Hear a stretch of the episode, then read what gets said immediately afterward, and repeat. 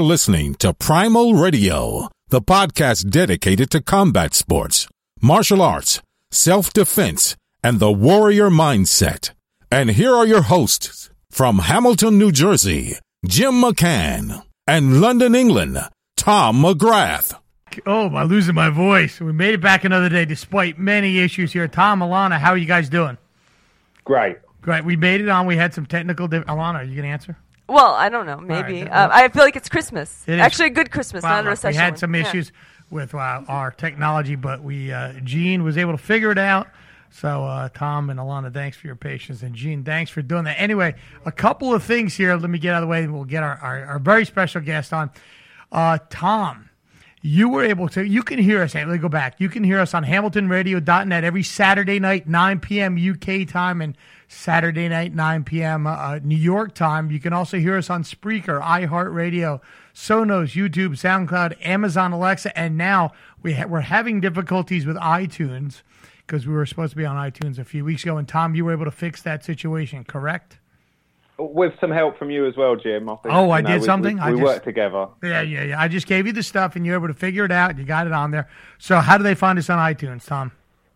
Um, all you do is you just type in Primal Radio, and you'll you'll find the show, and then you click subscribe. If if if you enjoy it, which I hope you will, um, click, hit like and give us a nice review and all that kind of thing. But Right. we want to get as many subscribers as we can on that. Right. A few people have said to me that they uh, Android users that they use other apps like Stitcher, which I'd never heard of. Yeah, never heard But I'll that. try and get the show onto there as well, so you know, make it as widely available Yeah. as possible. I don't have an uh, an Apple uh, anything. Um, uh, so I have a Droid, so I had to go on and I logged into iTunes, and it was quite a process. I got to tell you, I could break into someone's bank account easier than starting an Apple account on. I think it was a huge, huge pain in my ass.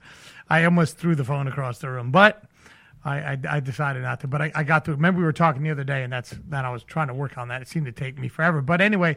Um, I did get, I, I was able to get on it and, and make it happen. A couple things I need to promote. Uh, March 17th and 18th, we have the Primal European Camp at Dieter Casey's in Ninove, Belgium. Uh, it's two days, a lot of good stuff we're going to be covering. If you want to find out more information about that camp, contact Dieter Casey at uh, realityfighting.be or you can reach out to me at primaljimnj.com. Our next event from Primal Promotions will be April 28th. It will be Primal MMA Fight Night 1.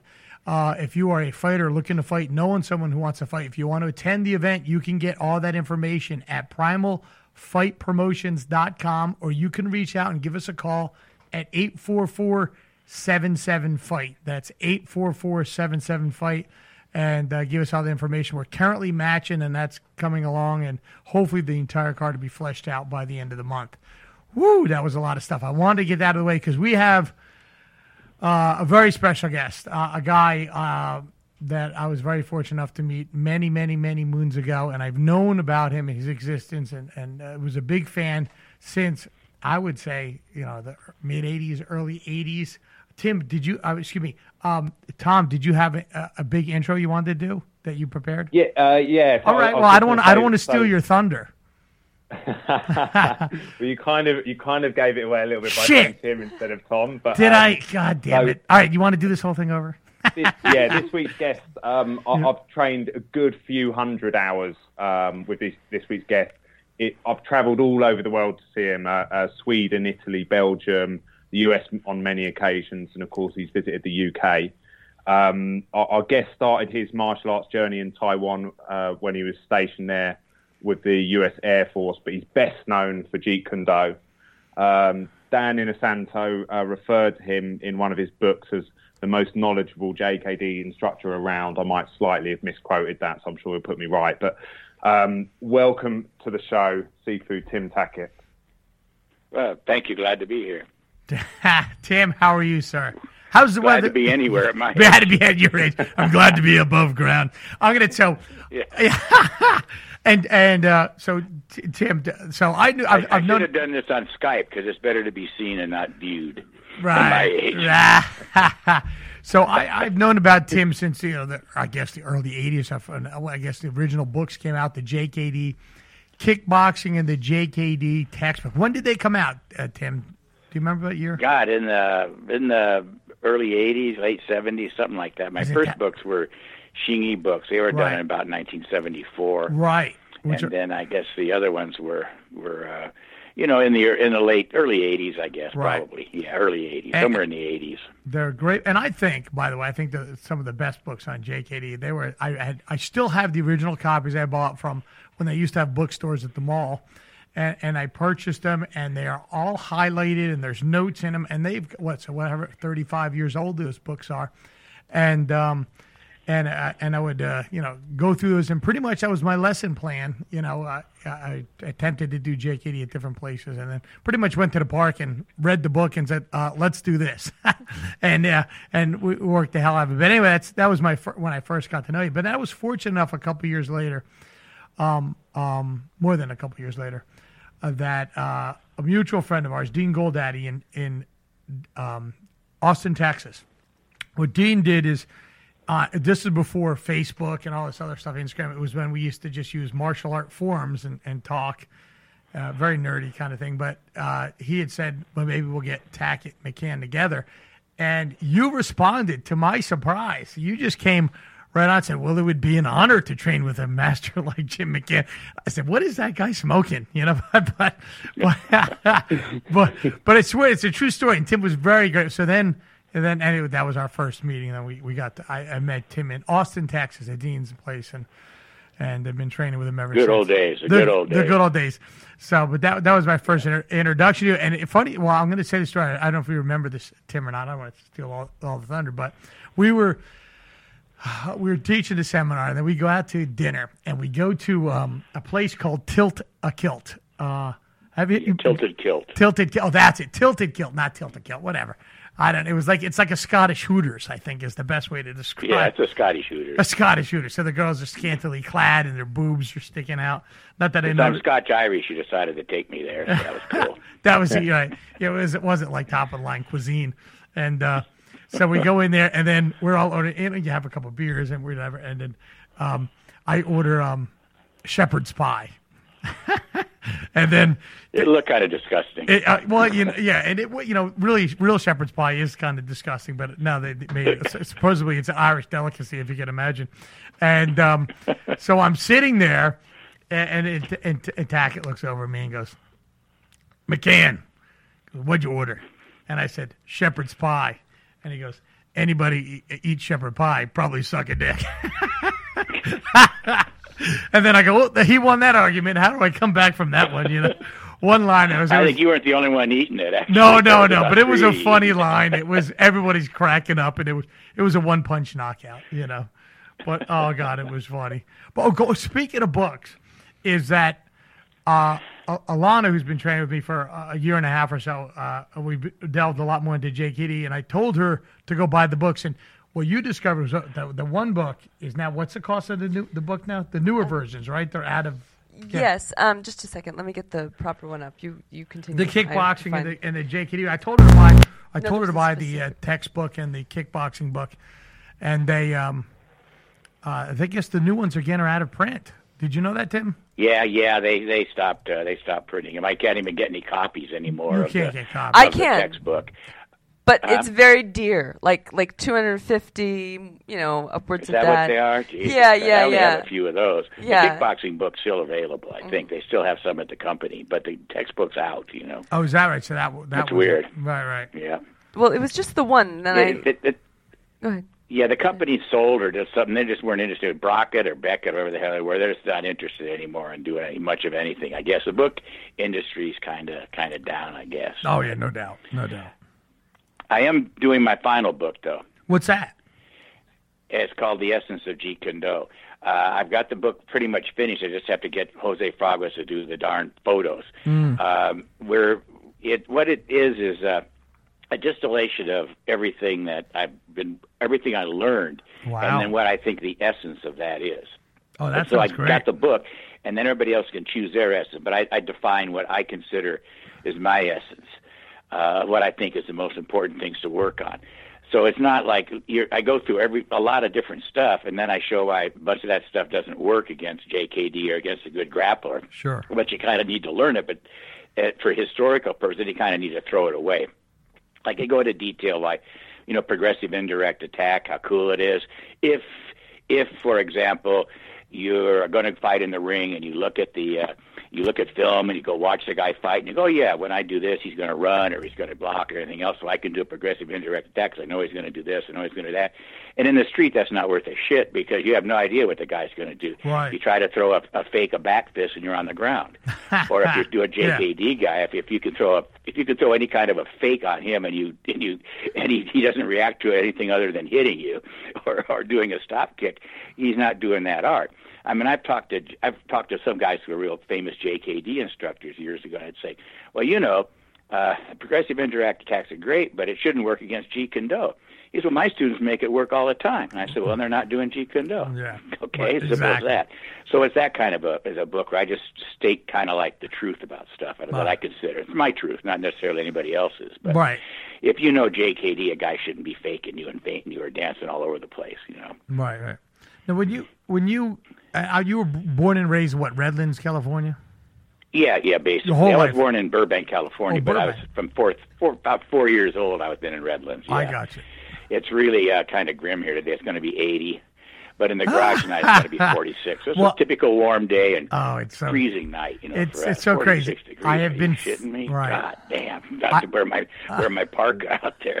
I have been fortunate, and Tim will post the weather out there every so often. Seventy, no know, I did humidity, that just beautiful. to, you know, just to piss say, well, everybody you know, off. Suffering here too. Don't, Right. don't be the only You're one suffering. suffering. You know. I have been That's honored. why I think you're an Englishman in disguise, Tim, because you uh, always the weather.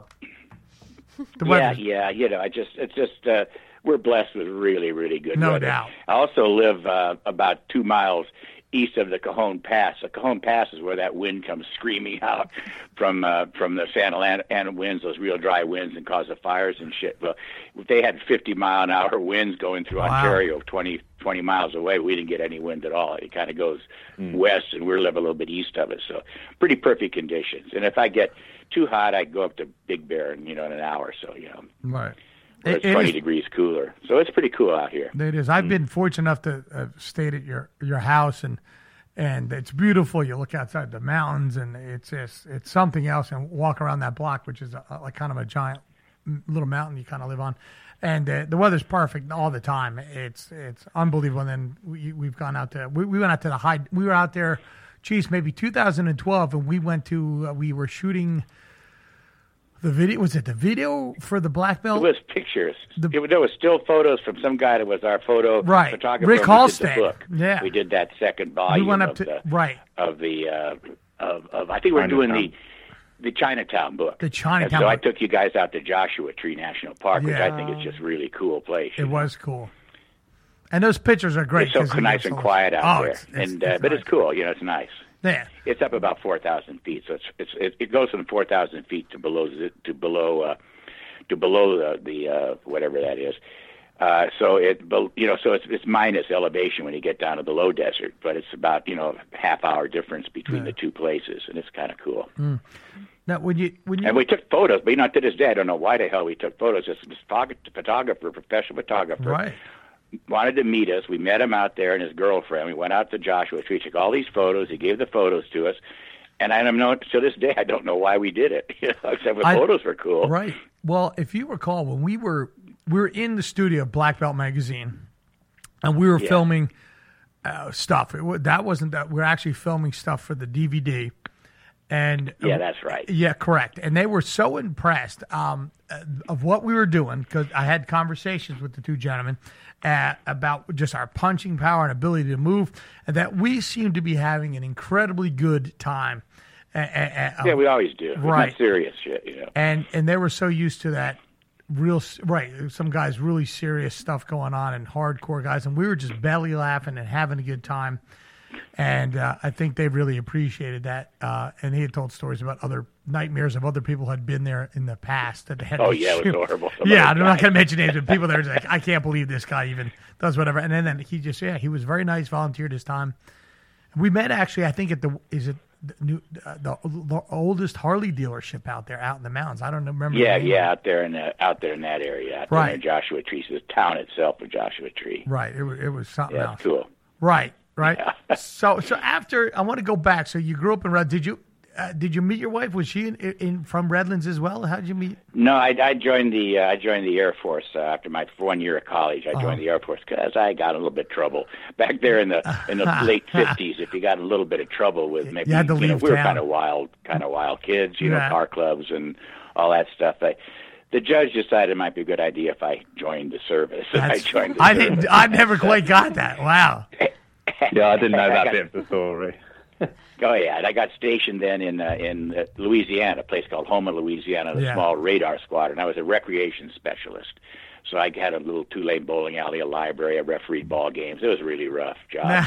and then, uh, you know, Living I, on the uh, edge. well, There was a place called the College Inn in Thibodaux. A friend of mine took took me there, and it was a place where all the the college kids went. There was live music and dancing and stuff, and uh, you, they served alcohol. And I was 18, and that was cool because you could do that in Louisiana. Then actually, you probably do that at any age at that time. Right. But you know, they uh, and I met my wife there. She was uh, just started teaching. Uh, uh, first grade. Wow. So uh, and that's it. And uh, you know that was it. We got married and Right. went to Taiwan, and then uh, she was working days at a, in a American school there, and I was working swing shifts at the service club up on a National Security Agency base where we were listening to Chinese broadcasts and it all secret, secret. crap. Wow.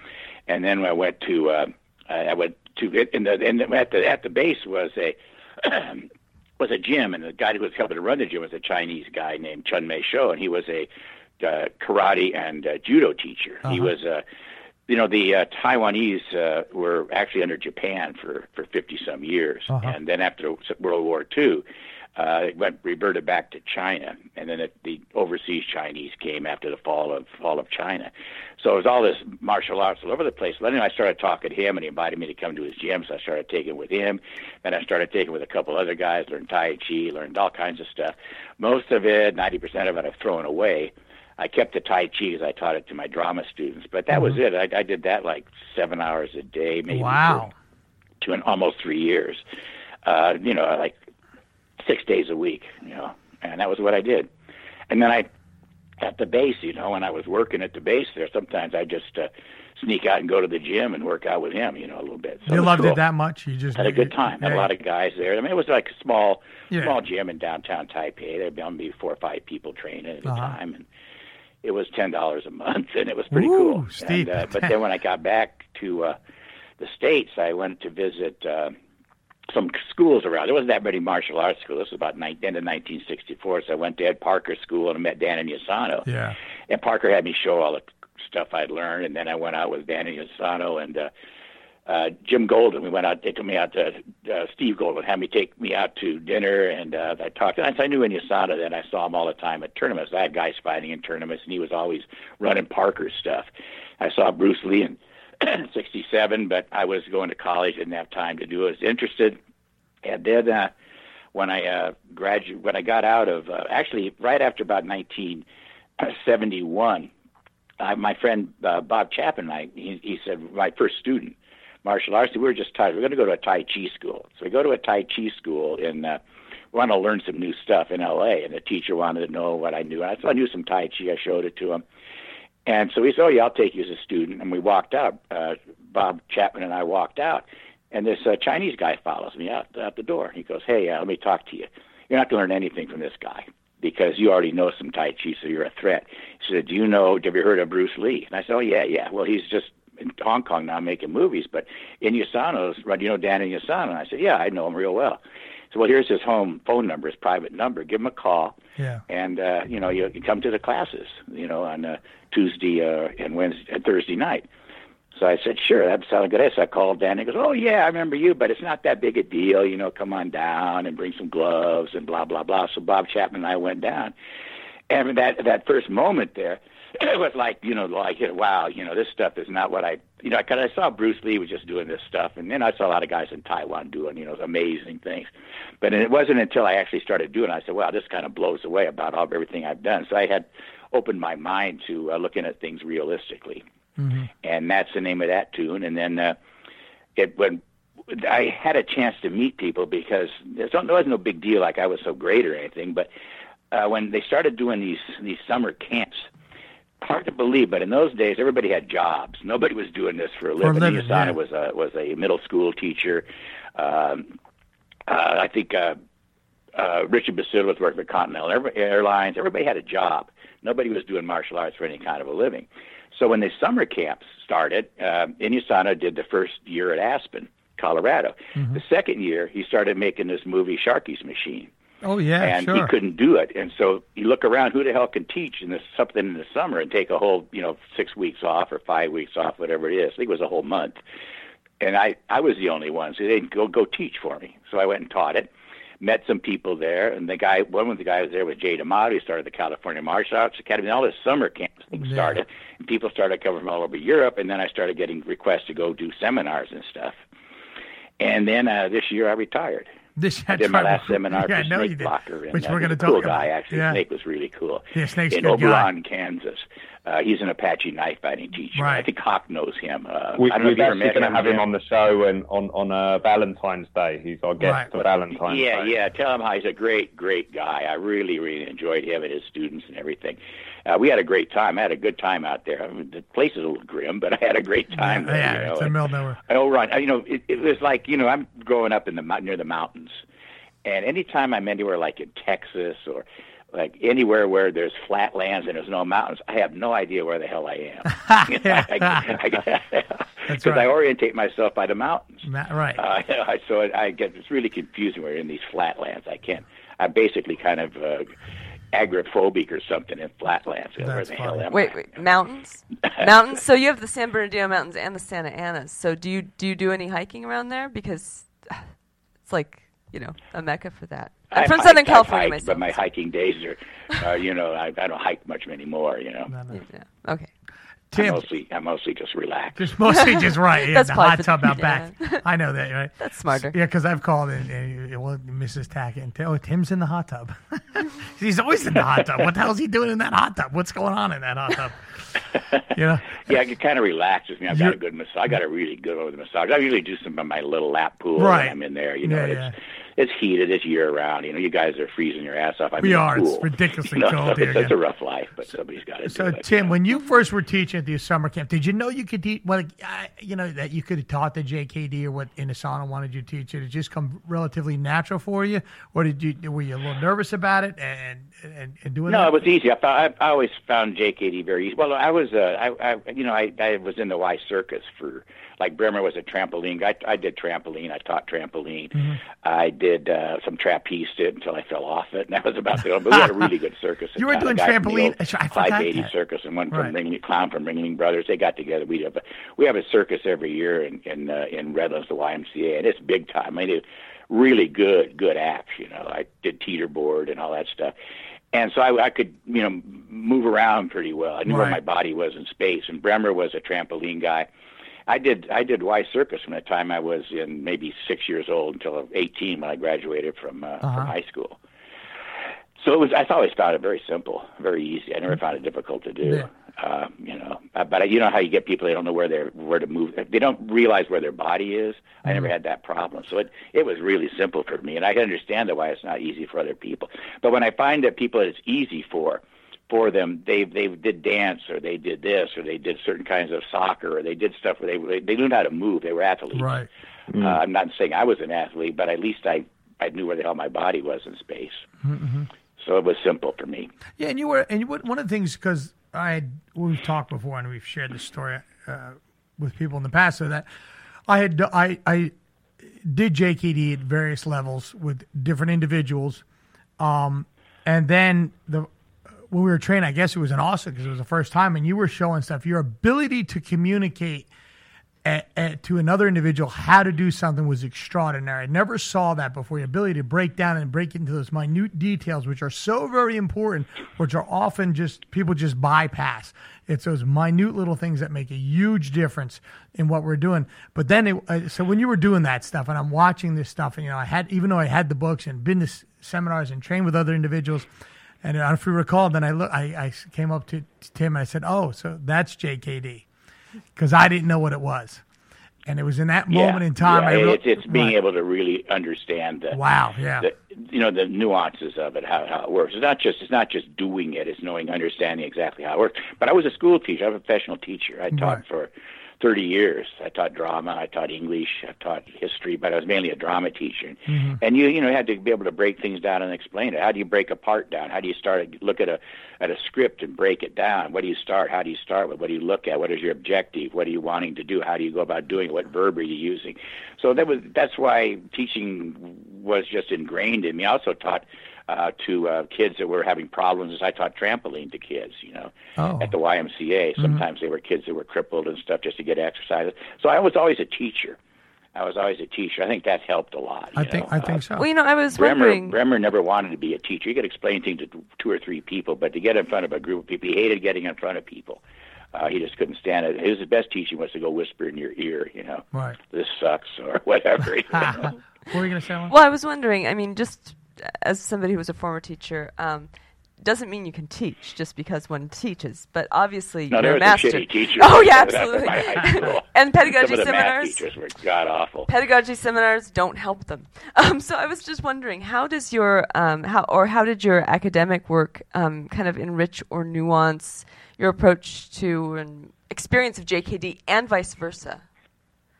Well, it was kind of like uh, it was kind of like I think that my learning how to uh, teach people how to act and teach mm-hmm. people how to move and do stuff. It just it's all kind of fit together. It was just it's just I don't know. I just just kind of you know what it is. You just do it. I didn't really mm-hmm. I didn't really think about it. I just you mm-hmm. just do Came it. you know? relatively It's kind of weird. It's not like oh let's see how am I going to do this? How am I going to do that? You just you just do it. You know, and it just came natural to me.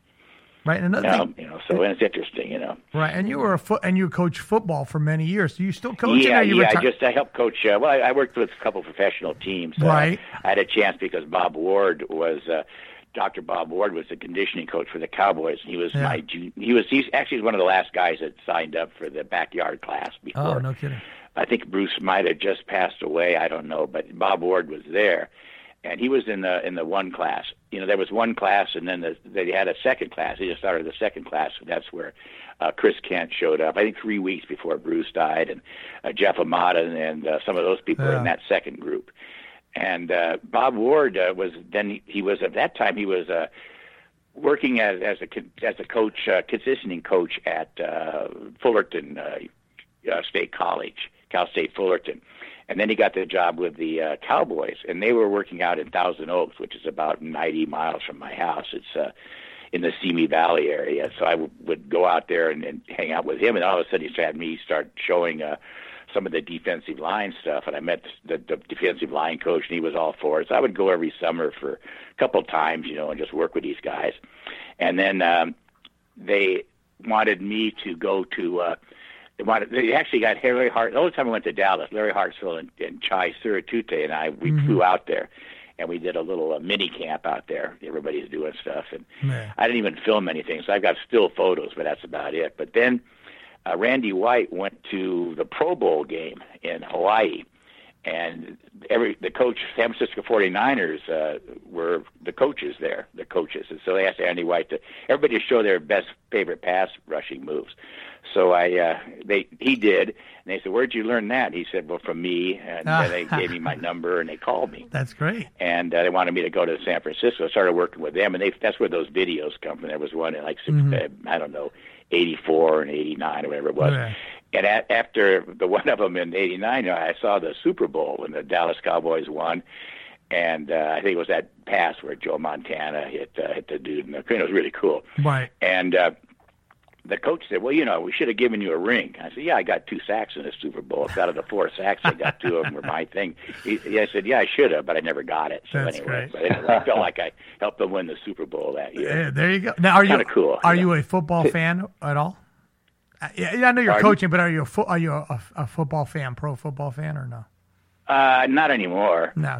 because uh, once you work with them, then you go. You kinda don't, right? So, So you- they're just about as they're just about as screwed up as the high school kids and what the mistakes and shit they make. Right, you no, know? no, you're right, It's no doubt. frustrating sometimes. So who's? But so- yeah, I I, I kind of watch the Rams and the, and the Chargers now that they're out here in in L.A. and I, I watch them a little more of a football, a college football fan. I just last year was my last year coaching. I, I stopped coaching. I was helping Redlands High School. Mm-hmm. I, I had actually won the CF, CIF championship in 1990 when I was helping to coach the Etiwanda Oh, High wow. School. We were best school in Southern California. I was pretty good. I enjoyed that, and then I just after a while, you know, you just go kind of get burned out on it. Right. So, do you care who wins the Super Bowl this year? Pardon? Do you care who wins the Super Bowl this year, the Eagles or the Patriots? No, I don't give a shit. uh, usually, what it is, I'm always for the one who I'm always for the one who is is not favored.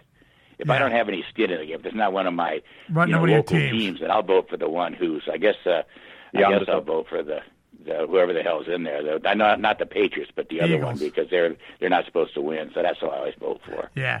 I, I, I No, Tom, for. Tom, do you care? Uh, not so much on the Super Bowl. I, I kind of follow the Jets because I have a friend who Oh, lives in New. York That's and they're painful. always terrible. So Well, we're, we Wait, wait, wait, wait. There, Yeah. There's something really important about the Super Bowl, aside from the commercials, whatever. Yes. Nachos. It's a time for nachos And and, wings. wings. And yeah, beer. yeah. So, Yeah. so, I mean, really, screw the teams. And, Right. You know, I mean, Well, yeah, there's no, something no one important about that. About the Super Bowl, I don't care about. But where we live, just aside. no, I care deeply. I know. You I need to know. but where we live, where Where I are you live, in, from? Alana is Where's from. she from? Dad. I'm originally from Long Beach, California. Okay. Yeah. Yeah. So we have pro teams now in Southern California. yes, right. But now she's. we had the Chargers for a while, but San I always kind of like the San Diego Chargers. Well, I like San Diego. Uh, I don't, you know, if you've got to have perfect weather, I think San Diego's pretty good. Yeah, Remember we had that uh, seminar out in San Diego. Uh, uh, Was it in La Jolla? yeah, And, 2013. and the weather was yeah. so crappy for uh, for me. It was humid and terrible. Yeah, the the worst one- worst temperature, worst weather ever in San Diego. But everybody from England was just loving it. Oh, it's God, perfect. Yeah, Yeah. yeah, for It them, was, right? no, it was shitty, shitty weather. That's, yeah, it's so funny. You know, people in the East Coast, um, they, they, they either gravitate towards San Francisco or um, San Diego. And so, you know, and when they ask me about, oh, where should I go? I say, you know, well, probably not LA. Yeah, I'm from LA, and you know, I, I love the South Bay and I love the mountains. And I, but but I think you'd probably do better at one of those One other other places, places. right. So, d- have you noticed that there's a there's a gravitational pull towards one or the other? Yeah, I mean, from from people who Yeah. aren't originally from uh, California. Yeah, I don't know. You know, uh, I don't. there- I don't know too many people who are originally from California who aren't living in California. frankly. That's Okay, fine. yeah, But, you know. know, Except for the taxes and shit out Wow, there. it's but I, I've crazy got my out house there. under that Who knows? Proposition 13, so Right. it's all paid for. And, but you know, if you bought a no house out here, I mean, well, I guess New Jersey is even worse. So It is. I, I live it. look I got a life sentence. Tim, Tim, one last thing on, on the kind of the football thing. I think when you were coaching the pro footballers, I think you might have said to me that um, some of those guys maybe didn't have the understanding that you, you would have thought they might have around Exactly. weight they didn't have the of the technical, tricks that they technical could do. on that. Yeah, they didn't. Uh, you know, they did. They worked their footwork, but they didn't work their handwork that much. You know, but now you can. Now I see it all the time. You know, they're all doing some of that stuff I was I was doing because the films are out there. I see it all the time when they're, they're practicing and people are showing stuff. Even college, they're doing a lot of the stuff that uh, Inosanto and I were teaching. You know, I see that all the time. So it's, it's you know that's that's kind of good. They don't know where it comes from. They, someone says, "Oh, yeah, that's Kali or that's JKD or something," but uh, it's interesting that they do that, and uh, you don't get any credit for it. But that's Right. cool. You know, it's the way it is. Now, Tim, And Tim, You know what? This this this retirement has kind of been kind of cool. I quit retiring. I retired from doing seminars, but I still mess with the Wednesday night group. You know, and in my Yeah. garage and stuff. I'll always do that. Uh, but I give I gave uh, you know they're they're uh, very much uh, Dennis and Jeremy are free to you know they're, you guys are doing camps and some stuff. That's fine. But the advantage of being kind of retired is that. Uh, since I don't do seminars and I don't really give out certificates, I very seldom hear from anybody anymore. Ah, It's they only want you for- right, well, that- we're for the- touch on except that. Let me except for the occasional Sifu from India who wants to meet me Oh, and send him a believe me. Certificate for you know four thousand dollars. Or something I just hand, I just you know, put that in the junk folder. But I, that's true. You know, you're just kind of more peaceful. It's much more peaceful. It Nobody's bugging you.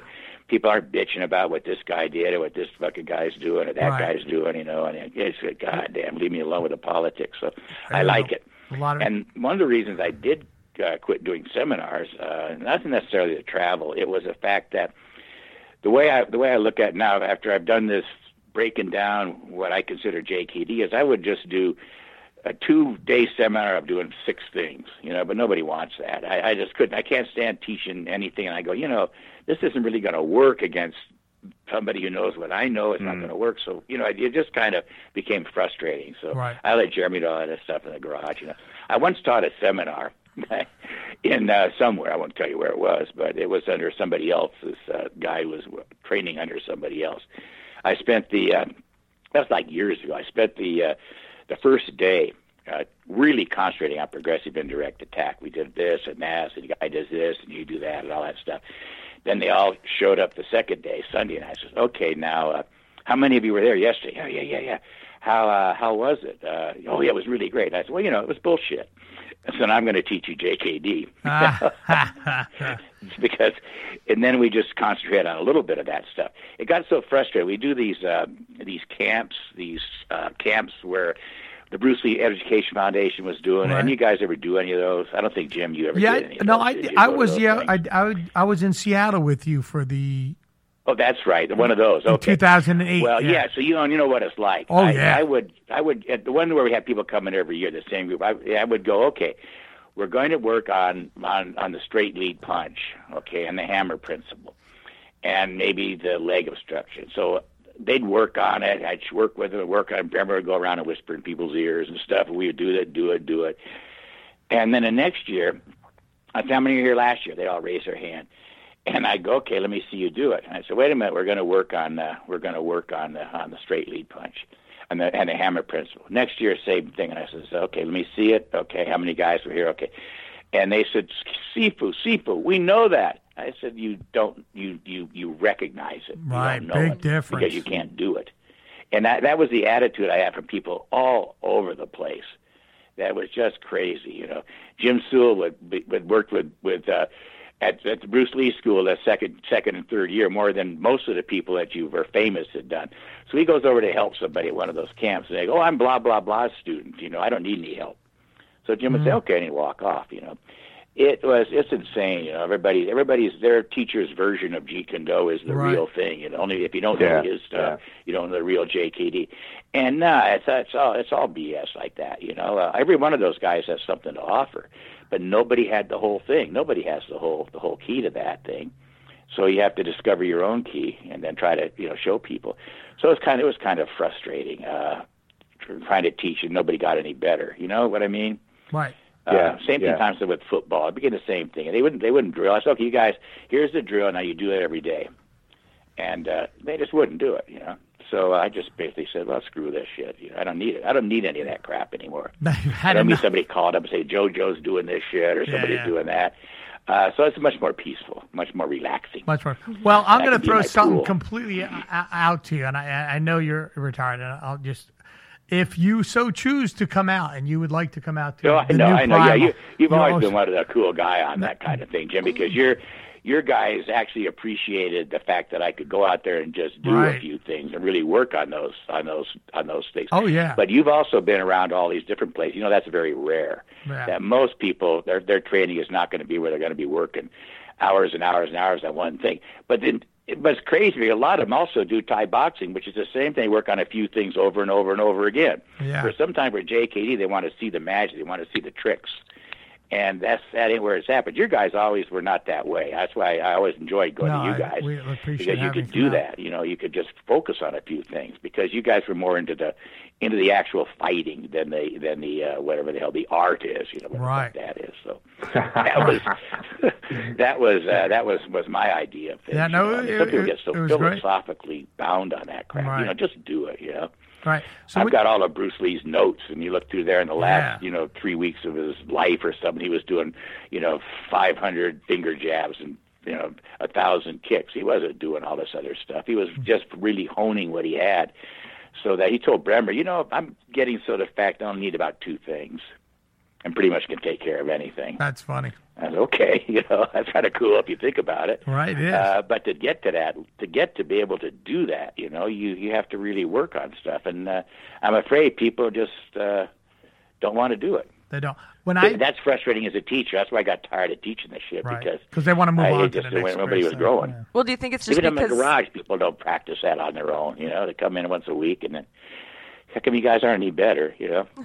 Well, do you think it's because of the theatrical element? I mean, I was thinking about this in terms of Bruce Lee movies, and everyone says, "Well, I saw this movie, and then I was just really wanting to learn JKD," and um, and for movies, obviously, the the more you draw out the um, the artifice of it, the the most spectacular moves you can. That's absolutely not what's relevant for JKD really in practice. Not at right? all. Not exactly, at all. exactly. I mean, there's they're movie JKD, and there, you know what? Right, but do you and think- they're looking at Bruce Lee practicing in the backyard, some of that backyard stuff, Yeah. and he's doing these spinning heel kicks and stuff, and he, Yeah. and you know, it's on that videos he was doing. But oh, look, all the cool stuff he was doing. He was looking at that to see how it looked in a movie. right, exactly. He So wasn't you- doing it to see how, you know, he was trying to see now how does it look from this angle. So if you look at all of that stuff was was stuff that he was seeing how it worked, you know, because Right. he knew he was going to be doing movies.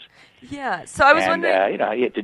Yeah, I was just wondering if you think that maybe that's part of the challenge with um, teaching JKD is that a lot of the you know people call things like self-selecting, and sometimes maybe the the selection of people that's kind of a the people that are attracted to it are often attracted to the glossy film version, but but then have yeah, a yeah. resistance to the reality of it. I almost. think I don't know if that's true so much anymore. I don't No, know how many no. people are grow little kids aren't growing up watching the movies that much, but I Hmm. think that that JKD now, you know, it's really weird. Have you, Jim, have you noticed Yeah. how much uh, JKD you're seeing in MMA now? Yeah, It's crazy, you know, absolutely. which is kind of interesting. I I think they're getting it, you know, from from I don't know where they're getting it, but it, it, they're pretty good, getting better at it. you know, some some cool. version of it, yeah. It's not perfected yet, that's for sure. hey, I wanted Tim. I wanted to ask you a question about um, Bob Bremer. When now, Bob, what was Uh-huh. his influence? Right now, you you started the you knew Bob before the Wednesday Night Group was formed, correct? He was yeah, he was the first guy I sparred back in '71. Oh, so what happened? You walked in and you just fought Bob. huh? You just walked in the gym and they made you fight Bob.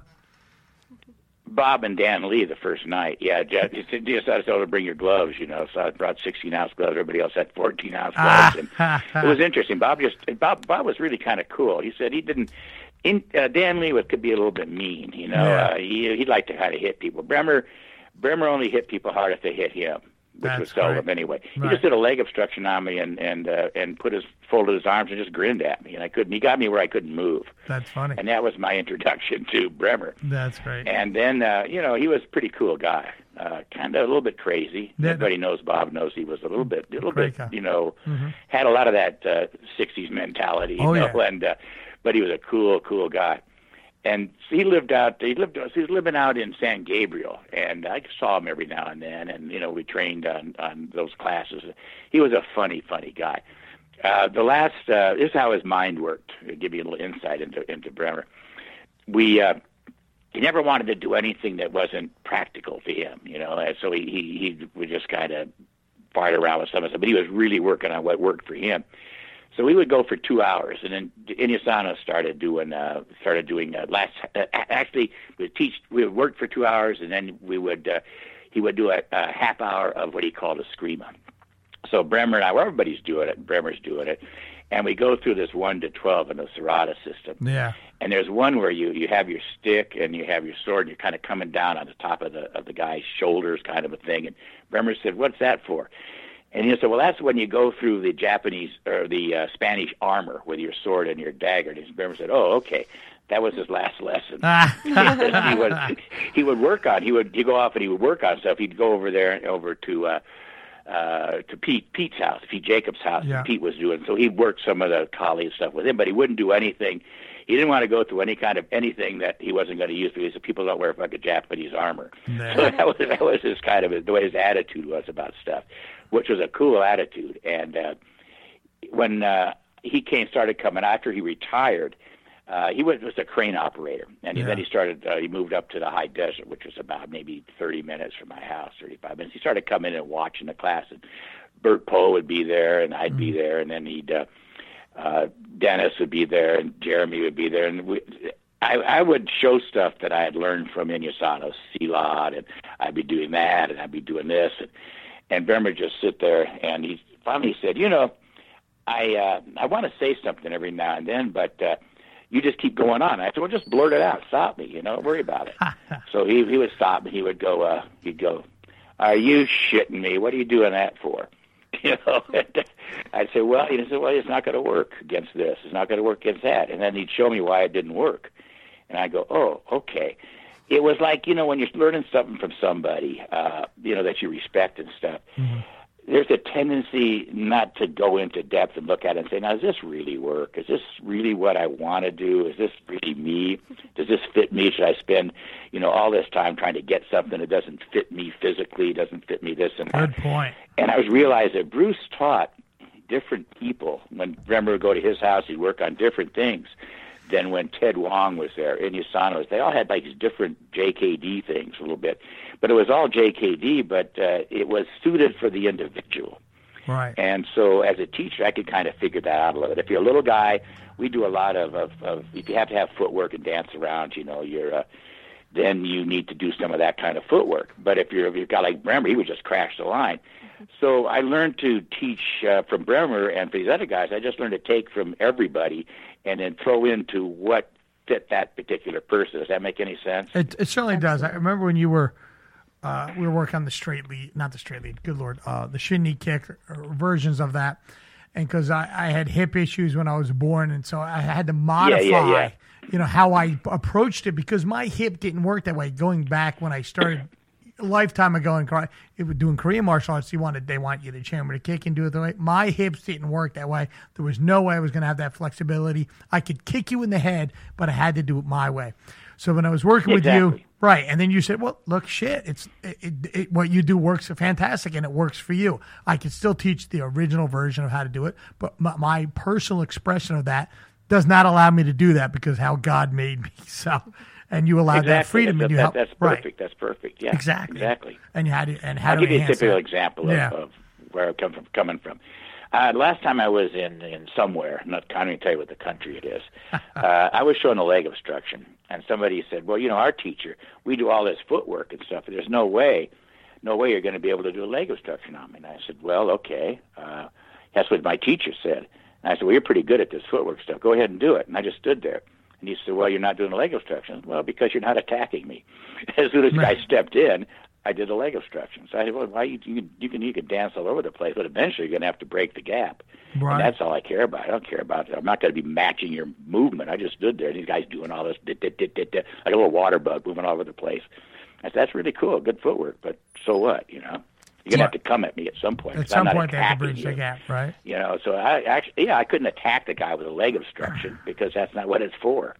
You understand mm-hmm. what I'm saying? But from from a point, if I want to attack somebody from the fighting measure, and he's standing there, I can do the leg obstruction. But he's dancing all over the place. I just wait for him to come in. But that see, that mentality was this was this magical kind of footwork stuff that you know works all the time. Yeah, it does in certain situations, but you know, come on, it's not the end all and be all. Oh, At some point, you're going to have yeah. to bridge the gap, or you know, right? What the hell? Do you think you did? Tim, I, I, I wanted to briefly um, bring up something about uh, avoiding fighting. So, so you're the only martial arts seminar uh, host that I've ever I've ever attended that has talked about how to avoid fighting. And there's a video. Well, I got that. I know, but I got that thing from, and I try to mention it all the time. Sometimes yeah. it doesn't get on the on the video. I got that thing from from when Jim and I were with Nick Nick Hughes in. Uh, in Austin again. When we went back to Austin, he's the one who showed that stuff. It comes from verbal oh, right. judo. I guess it's in verbal judo books. Nick Hughes, uh, Nick Hughes is the one who did that. It wasn't like my invention, but I thought it was so cool that I started teaching it. And I, I try to give him credit every time. And then Erik Paulson videos it. And I, you know, explained that this is where it comes from, but it didn't show up in the video thing, so I, I have to put it down on the, you know, say I learned this from Nick Nick yeah. Hughes. Right, because it's got and, uh, you know, this, so, now that video which is quite impressive. Well, yeah, it's got almost 10 million views because they, they had like I don't know thousands of people share it and stuff. Yeah. So it's really cool. But I want to have uh, Nick Hughes needs to get the credit for that. Right. I mean, I'm sure he may have got it from the Ju- Ju- Verbal Jiu-Jitsu books and stuff, but mm-hmm. it's not my thing. But I can kind of act it out. Pretty cool, you know, because I, I, was, I was an acting teacher, so I could do that thing. But it's not my thing. You know what I mean? I got it from him. Okay. But I think it's great, you know, and it's important. See, the important thing is, and it really strikes to me when uh, when I, I was sitting there uh, talking to uh, talking to uh, uh, oh God, I can't think of anybody anymore. Anyway, I was talking to this guy, and he was talking about his uh, his friend that uh, was just in a in a bar, and some guy started choosing him off. They went outside, and this guy guy punched him, and he he ducked the punch and punched the guy, and the guy fell down and hit his head on a planter. It was Jim Sewell hit his head on a planter. He said this guy did, and Jim said his friend spent uh, six years in prison for uh, manslaughter. And so when you think about that, you go, okay, that's probably not a good idea to get out there and you know kick some guy in the head or actually fight at all because shit happens, you know. Right. So you wait for the guy to attack you. Um, even though the guy attacked him, he died, so it didn't matter, you know, who who attacked him. You were still it was involuntary manslaughter. So that makes you think a little bit. You can learn. Well, maybe it's better if I if I'm in these situations to kind of avoid the to avoid the fighting if possible because. But you have to know how to do some stuff. I mean, Bert Poe taught some of the nastiest stuff I could ever think of, but you do that when your life's in danger, your wife's being attacked, or your family or your kids are being attacked. But that's stuff you save for those situations, you know. Uh, so that's uh, you know some of Bert Poe's stuff. I don't know where he got a lot of that, but uh, it's just so simple and so easy to do that. There's no way if a woman really learns how to do his his fingers to the eyes thing, which isn't a gouge. It's just you you, you just smash the eyeballs. Uh, that thing hits so hard. I don't. You, it'd be very hard to rape a woman who knew how to do that. It really would. You know what I mean, Jim? Oh yeah. Yeah. That thing hits so hard, you could be on your back, oh, and somebody's on top of you, and absolutely. you just go one, two, three with those those heavy fingertip things into the eyeballs, and it's mm. it's devastating. Mm. Yeah, Bert said he never had any problem with that. And then also he he, he would taught us how to take out an eye really fast. He could do it just he actually snatch a guy's eyeball. The guy shot him and you know pulled a gun on him and and uh, and he reached out and broke his arm and took the guy. He's in the back of a leaned in the back of a car. He was some guys robbed his store and, and he just said, "Hey, what are you guys doing?" Because he was working security at, at thrifty drugstores, and this guy pulled a gun, and so Jim or uh, Bert broke his broke his arm and then snatched his eyeball out and threw it on the dashboard as the car took off. The guy in the front seat pulled a gun and then he bailed out and the guy shot him in the in the chin there and he, and he broke his neck. And I get a cuz wife was uh was a my high school uh, friend of mine and, and she calls me and says, "Well, they're trying to get Jim or Bert for taking this guy eye out because it was maiming and uh, they need somebody to testify in court." And I said I would, as a, as a you know a witness, uh, you know one of those guys that knows what he's talking about, yeah. martial arts thing, witness and stuff. And he says, uh, and I said, sure. And but it never went to trial. But I, oh, so I know for a fact he took this guy's eye out because that was a that was in the thing there. Yeah. It's really weird how people. I had one of my favorite times I ever had as a as a martial arts teacher. I was teaching high school, and uh, a girl attacked another girl with scissors, and uh, so I stopped her and took the scissors away and stuff. And so all of a sudden, there's this this chick's lawyer, and they're meeting. We're meeting in the superintendent's office, and she's going, well you uh you uh you you uh this girl, you know, she had this thing anyway. You took the. Have you had any training at all in, in self defense and taking away these these type of things? Did you were you trained?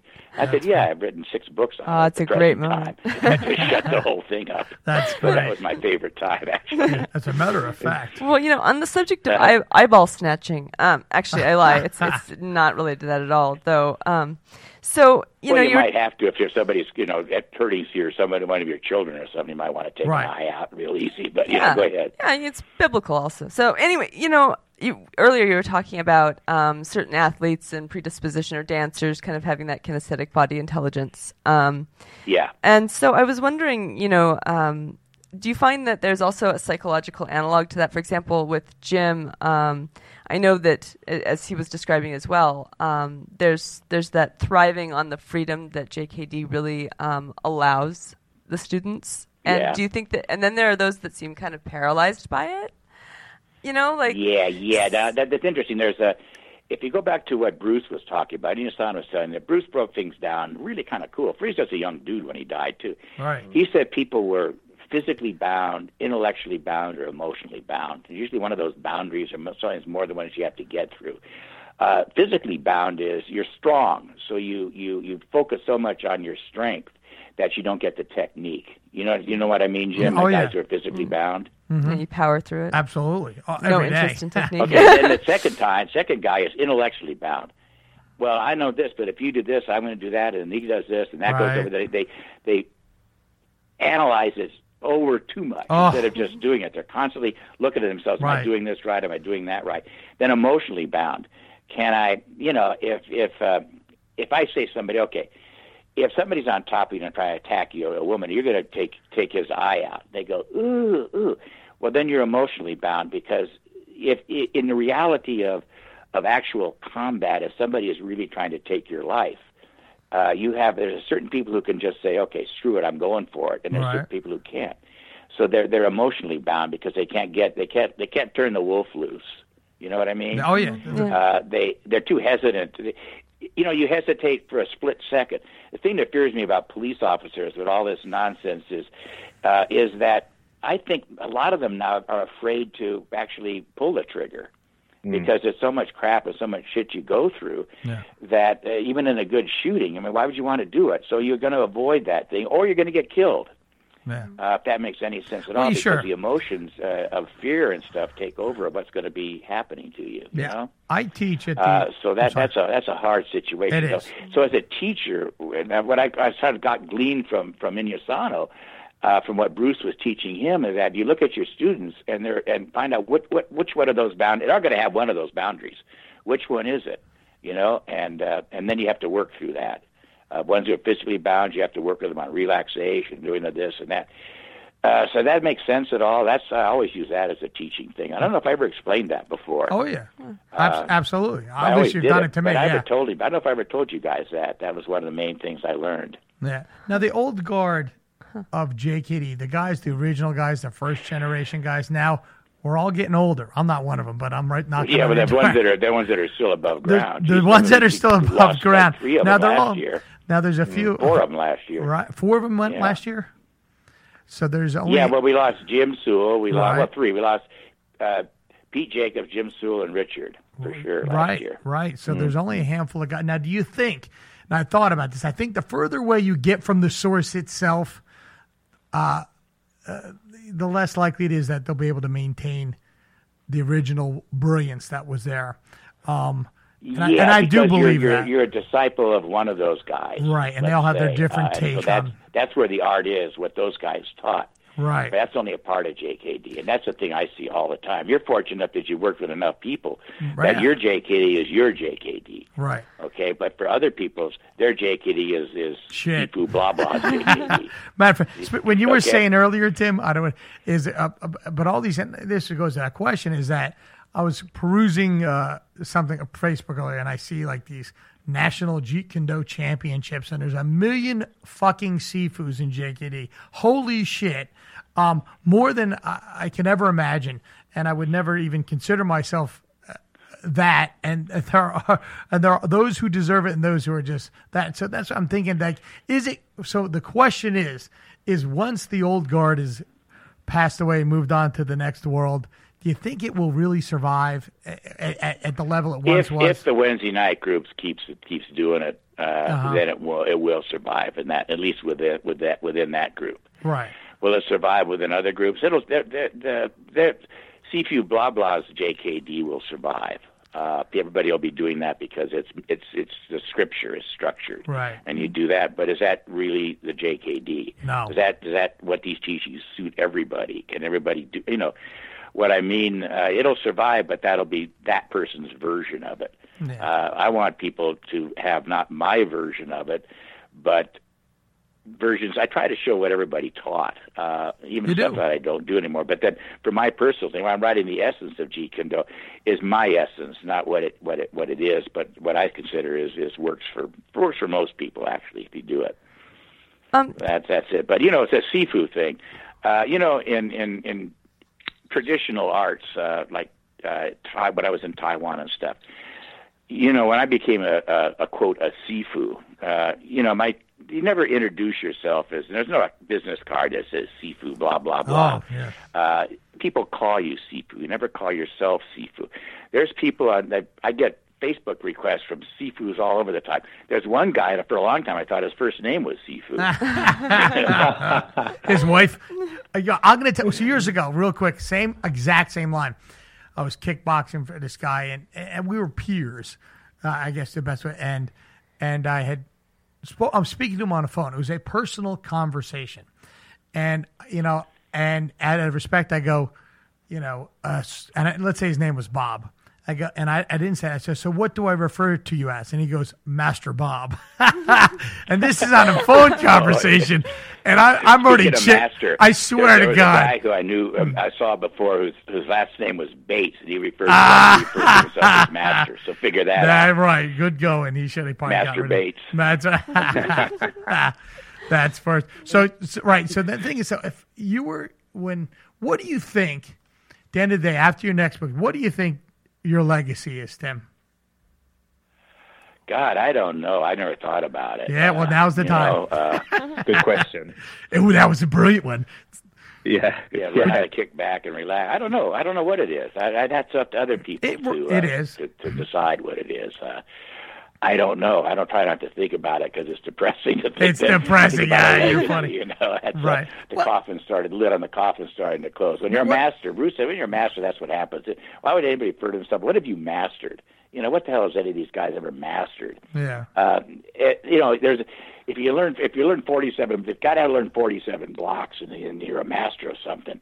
Uh, it doesn't mean anything, you know. It doesn't mean Right. it mean diddly squat. So it's not up to me to call myself a Sifu or, or master or any of that crap, you know. Yeah. Uh, Uh, but my that's for a legacy.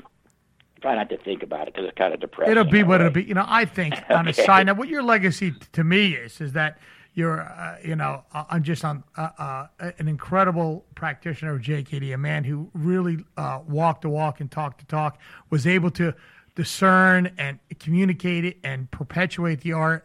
And I think there will be that legacy that will uh, be here past our time. I hope so. I think there's enough guys who got it. I, I, I you hope know, and so. it, it's in a way, uh, in a way, it's Bob Bremer's legacy because he was the one who said, who taught me about the the bullshit thing, you know, Yeah. about the and I, I and I learned when I was actually I learned when I was in in taking education course how to teach. There was Neil Postman who said the purpose of education is to have a built-in bullshit detector.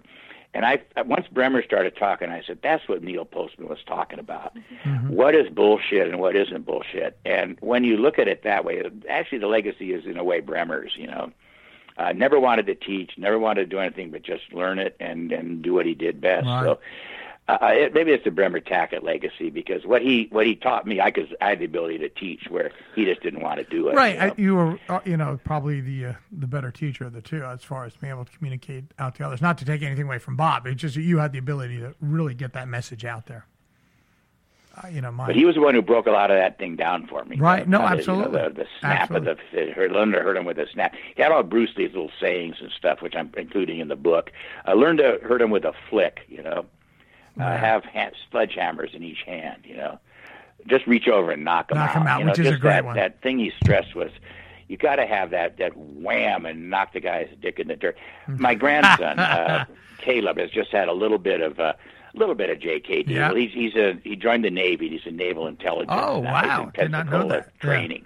Training. And he, he, poor guy, he got a, he got his first mission thing is going to his first assignment. He's going to be in Oahu, Hawaii. oh, that's So, tough. you know, How is he going gonna survive? Suffering there. And we've got a friend over there, Kai. That's uh, that's uh, one of uh, Richard's guys, but he's also one of our guys too. Yeah. He has a guy to work with and stuff. But these guys wanted they, they have over the gym, and all these guys want to spar. So they said, "Well, come and spar with these what guys are out to spar." So he said, "Okay." He put the he put those MMA gloves on, and uh, that's what they were kind of sparring around with. And he said uh, the guy just moved, and he just uh, he just did a straight lead uh, with a snap on the end of it, and knocked the guy down. Nice. And he hmm. said it took about five seconds, and that was it, you know. And then, then nobody wanted to spar with him anymore. said, I don't even know it all that well. I just knew I worked on that snap and punch and, mm-hmm. and how to do it, and that was it, you know. Mm-hmm. Yeah. I said, well, that's about it, dude. You got the JKD down in a mm-hmm. way. you know? Right. And mm-hmm. you found that out, Jim. You're talking to you when you got that straight lead Right. down, and these guys would spar with you, and you just keep the distance. And Jesus Christ, right. it's just so. If you can, if you can learn to read the opponent, if you can learn to maintain the distance, and any kind of guy attacks you, he's just wide open for something, Right. and you just learn how to see it and learn how to do it, and bam, and you knock him down, and that's it. You know, that's what Bruce was after. Right. I do borrow Exactly, a lot of that you look at his brilliance notes and stuff. from what you. But that's a lost thing because who the hell wants to do Right. that? You know. Well, I've, I've borrowed a lot of that brilliance that you've taught me, and I, taught, I teach uh, many of my not only my students but many of my competitive fighters. And, and one of which you know, scrap, and we use stuff, and, and I just say, look, this is just some Bruce Lee shit, eh, because they don't normally see it, and that's just the best way to describe it, and they'll go, ooh, this is Yeah, like yeah, yeah. stealing his step and the hammer principle. All these things, by the way, completely work in the ring. You just have to know where to place it and how to place it at that right point in time. And these guys are pulling this stuff off, and they're dominating. And they don't know the where it at, you know, the, the ins and outs of all the details. I'm just top lining it for them, but there's more for those guys too. And that all comes from you and Bob. Yeah, they and- learn. They learn to see. They learn. They learn to Right. see that opening coming. You know, good Yeah. God, it's so easy now to me. I can, I can get it. I can get. You know, you know, the fighting made somebody said move and boom. You know, I got him. Uh, it's really cool. You know, Right. but you have to be able to hit them hard enough to end it. You know? Oh yeah, that kind of helps. It kind of helps. But you know, how many people do that? How many people actually hit hard? not I've got too many. guys that are instructors under certain instructors, JKD instructors, that come to the garage. They can't hit. Jesus, you know, this is true. I've gone to work with some of the MF, MMA guys uh, Yeah. with Eric School. Erik Paulson's one of the greatest guys in the oh, world. good guy. But I'm working with this champion, and Jesus, I hit harder than he did. He's like six four and you know, two sixty. It was Man. just insane because they they do uh, they do these arm punches. You know, there's these. You know what I mean? It's not there's no snap there. mhm No, no mechanics in the whole shit. No, exactly.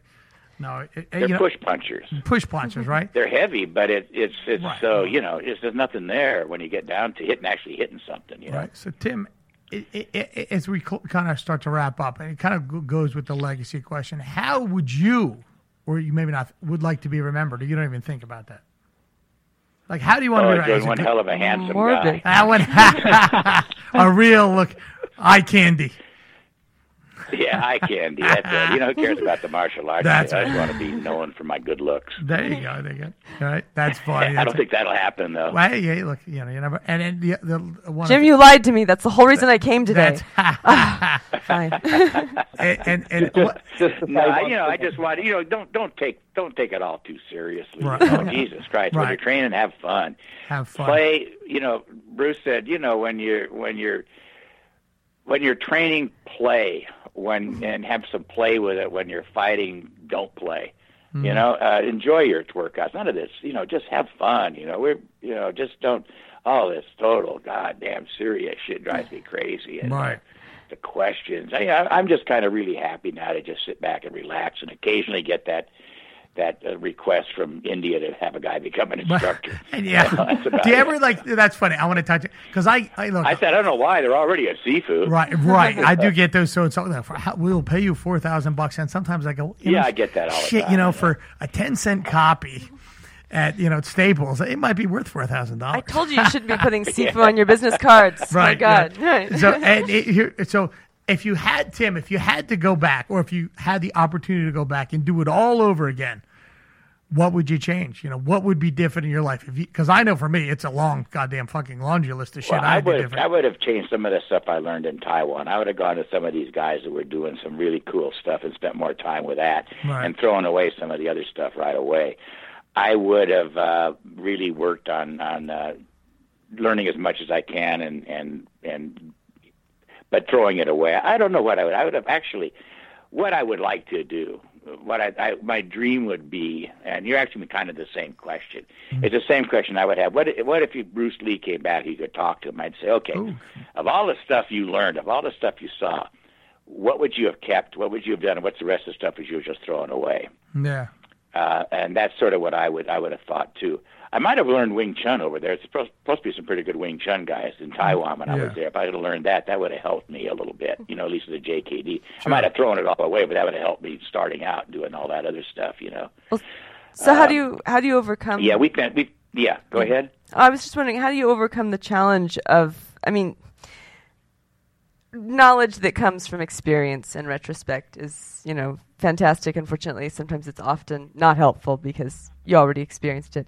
So I'm just wondering, how do you think of a way to distill that kind of wisdom or experience and kind of spare yourself perhaps the experience part of it? I mean, How do you instill that in somebody else? no, or yourself. I mean, Or- I'm just, I mean, or yourself? Well, I don't know. I, think, Yeah. I think it's just uh, it's just something that you uh, well, you have to be aware of it. You have to be aware of. Uh, you have to look. You have to look at things. Okay, here's here's the basic thing.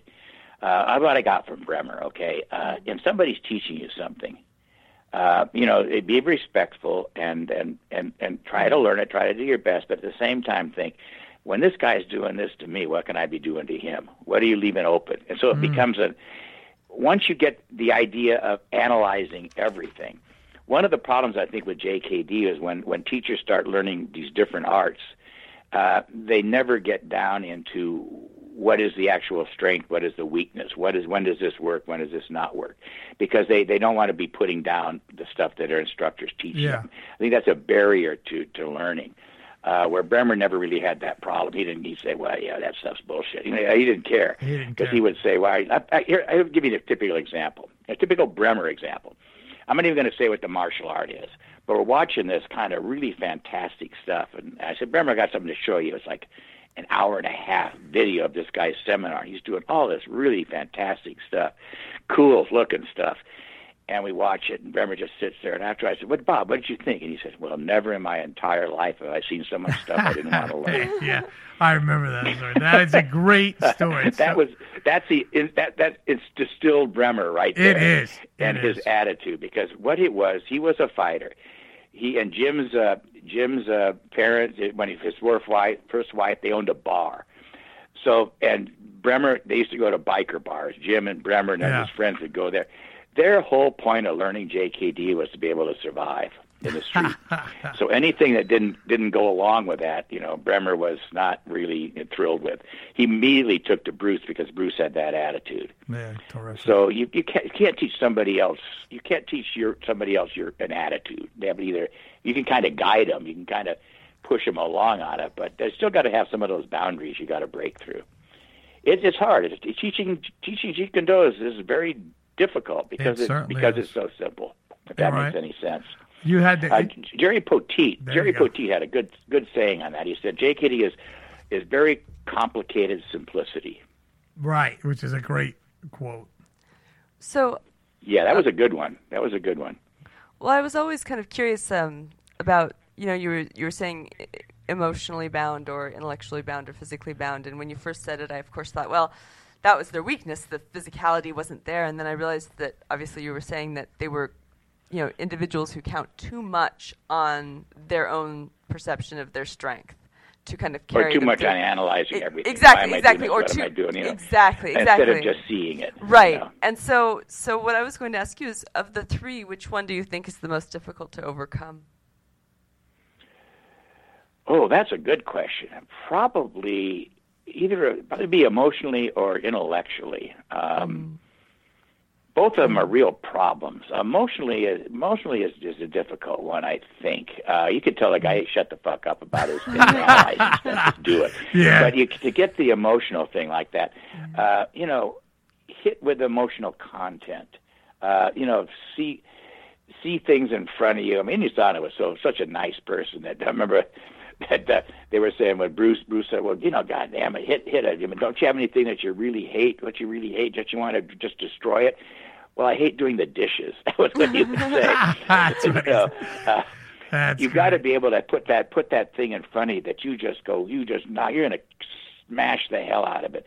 You can kind of you can kind of show somebody how to do it, but sometimes that's kind of difficult. They always kind of hold back, and they yeah. they'll go. If you say, okay, now here, here's how you take your thumb and you stick. it. They go, ooh, you know, I could never do that. Well, yeah, you could if you need to. Yeah. If your life's in danger, if your wife or your children's life in danger, you're going to do anything, you know And my wife's a Cajun, and she's this real mild mannered, you know, really sweet person. But deep down inside, she's a Cajun. You know, she's got that that thing in her that's so Yeah. strong. So you know that'll just uh, you know she'll you know I've never never seen it unleashed because I've been made made sure I never did. Yeah. you, know, You dare not cross it's that that, line. It's Wise that, it's that little bit of thing that you have inside you. Yeah. You're a very strong person, and I know that uh, that if worse comes to it, if anybody ever tried to you know it's not like it's like okay, if somebody all of a sudden jumps me and starts hitting me, she's not going to stand back. She's going to hit him with whatever she can. Oh, sure. You know? Uh, not not trained or anything, just because she has that that within her. That's and right. I think you know when you're born, some of it's born that way. I think there's something in, in in some of the cultures when you grow up. And the Cajuns are, you know, her father was a trapper, and uh, she was was raised up poor, and uh, and she was she wasn't she was born to be strong, raised to be strong. And some people are just raised to be pampered. Right. and uh, that's that's a problem today. You have too many uh, too many sissy people. Tim, how um, long? How many years that you just married don't now have to that Mrs. fire in them anymore. How many years you married? For some reason, southern southern boys make some of the best soldiers Right. because they grow, they were raised a little bit differently. You know, Tim, how long you been married to Mrs. Tackett now? Uh, I'm on our 58th year. Fifty-eight years. My God, long. Yeah, well, she has an uncle that was, was uh, for just finished his 91st and uh, or 71st, seventy. and uh, wow. an aunt who just finished her her uh, 73rd A wedding long time. anniversary. Wow. Yeah, I know. Once in a while, They're in their 90s. pictures It's, of it. yeah, you, you married occasion. It's a it's a it's, It's don't a have life any choice sentence. In the matter. It's no choice in the matter. It's, it's Oh, a lifetime, that's great. lifetime thing. Uh, you know. Tom, Tom, is there anything you want to say before we start to wrap this up, brother? Um, just just on the uh, advertising stuff. Um, so uh, Wednesday Night Group has a few camps this year. Um, if you want to learn the kind of JKD that Tim does, there's one in um, San Diego, San Diego in late February, um, New Jersey in late July, and November in in Vegas. And uh, also wanted to mention uh, Chinatown uh, Jeet Kune Do or jkdlessons.com, which is uh, w- where you can go for online learning um, of, of uh, again, Chinatown Wednesday night group JKD. Awesome. Hey, right, Ti- cool. We're, we're thinking about when I do this lesson, but I'm going to start maybe filming tonight.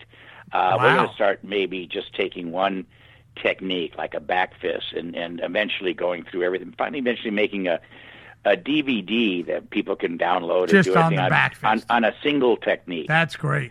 Maybe on a hook kick, maybe one on a straight lead punch, maybe one on footwork, all the different ways to do one thing uh, and how to practice it. That's what we're thinking about right now. So we're going to start tonight of, of me doing a little bit of that, the last part of class.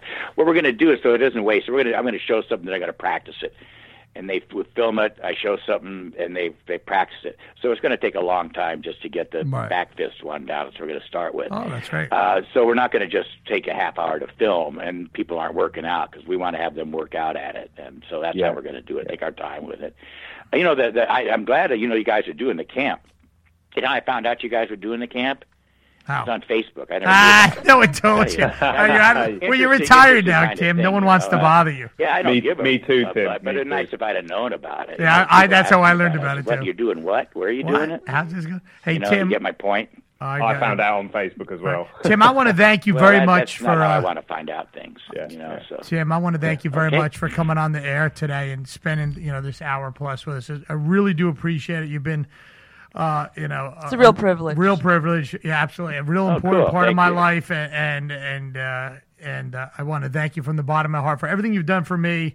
Uh, and for the JKD and the Wednesday Night Group, uh, we're all uh, much better people because we, you, we've had you in, in our life, and and send your love to your, I, I your really, family. And I, and I, really thank you. appreciate uh, you know talking to you guys. I, I, I do miss you guys, but at the same time, I was talking, thinking about it. I think when you guys do the San Diego camp, I think it's better for the camp if I just don't show up. Uh, I think it's best for you guys to just learn to take over and. And uh, don't you think that in the long run, I think that's the best deal. Nah, for well, we'll we'll talk off the air because I have some ideas. We'd all love to see you. Jim. I have ideas, Tim. Well, I have think ideas, big plans. You, uh, you know, if, I mean, if drop in for a minute. that Yeah, kind of I thing. think that's But a great I think it's best if I'm not No, there going, you know, don't- what the fuck are you doing don't think so much. That kind of thing. so it's best. Uh, maybe, Right. I don't know. I'll think about it. you Right. know. Well, well, you, I, I do have some other ideas. So, guys, you are listening to Primal Radio. We just had the great Tim Tackett. You can check this show out on Spreaker, HamiltonRadio.net, now iTunes, Sonos, YouTube, SoundCloud, Amazon Alexa every Saturday night. Uh, the show will be played 9 p.m. UK time, 9 p.m. New York time on HamiltonRadio.net. Everyone, thank you very much and peace out.